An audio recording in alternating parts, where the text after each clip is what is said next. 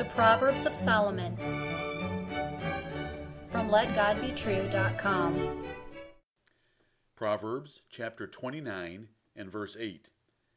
Scornful men bring a city into a snare, but wise men turn away wrath.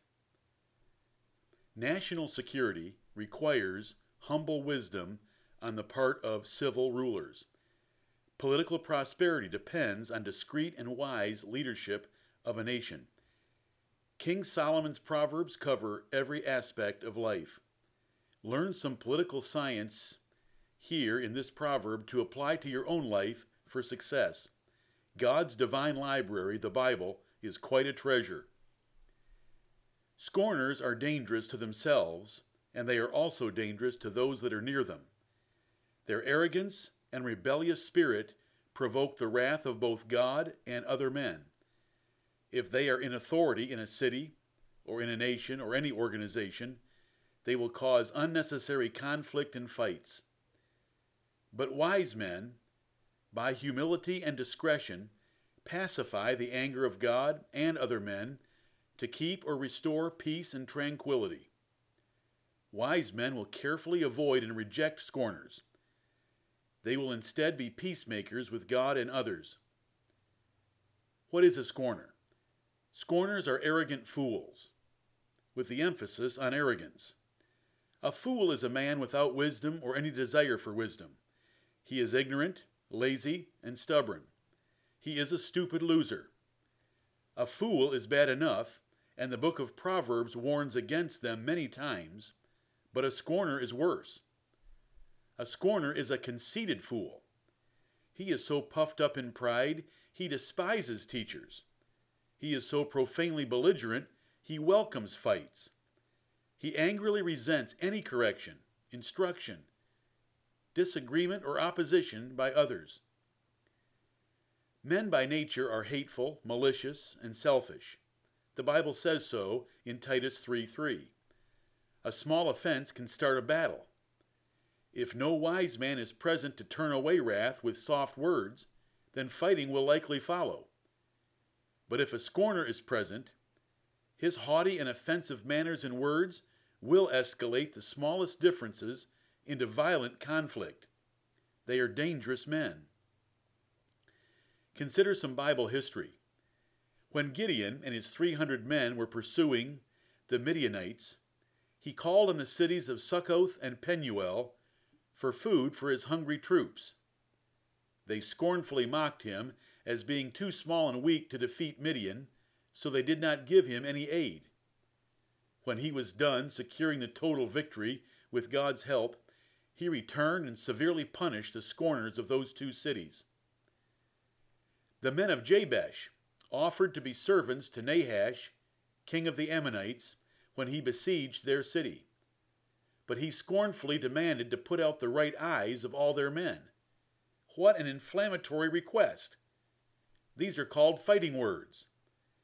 The previously submissive men of Jabesh raised an army from Israel and thoroughly defeated Nahash and his people.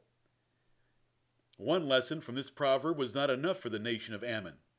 Later, their king Hanan scornfully treated ambassadors sent from David so he sent Joab and Abishai, generals of his army, with his mighty men to destroy them.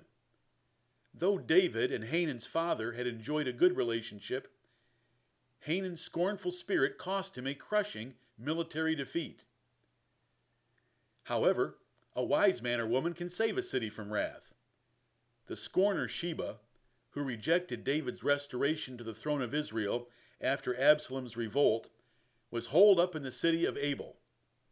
Joab explained the reason for his great army surrounding the city, and a wise woman cut the scorner's head off and sent Joab away peacefully. Consider how the town clerk of Ephesus subdued a riot in that city over the Apostle Paul's preaching by discreet and prudent words. Though Demetrius had inflamed an angry mob with his violent rhetoric, the wise man that was the town clerk there was able to save the city from either self destruction of a riot or the Romans' severe punishment for the civil unrest. The examples so far deal with the wrath of men against a city. But scorners also bring the wrath of God.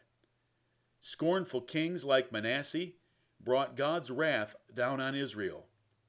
But humility and submission by wise kings deferred God's anger and brought his mercy instead. The scriptures are filled with examples of wise men that discreetly and prudently turned away God's wrath from his people, even though they were guilty.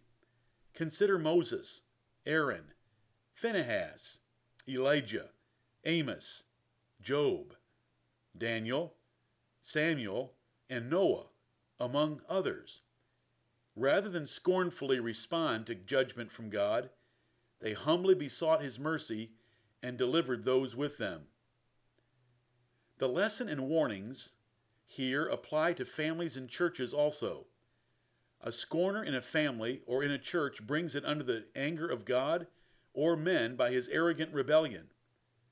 Parents and pastors must expose, punish, and reject such scorners. Encourage your parents or a pastor when they do so. When a scorner is identified and cast out, contention, strife, and reproach will end. Since scorners first show up at home, parents must severely punish words, attitudes, or expressions that reveal such poison in the heart of their children. The flippant, irreverent attitudes allowed today in most homes cannot be tolerated. The haughty and profane disregard for authority or correction must be totally eliminated. There are several lessons for you. Thank God for humble and wise rulers. Pray that your leaders will not be scorners. Hate being a scorner yourself so that you do not endanger others around you. Avoid scorners like the plague. Make sure none are among your friends.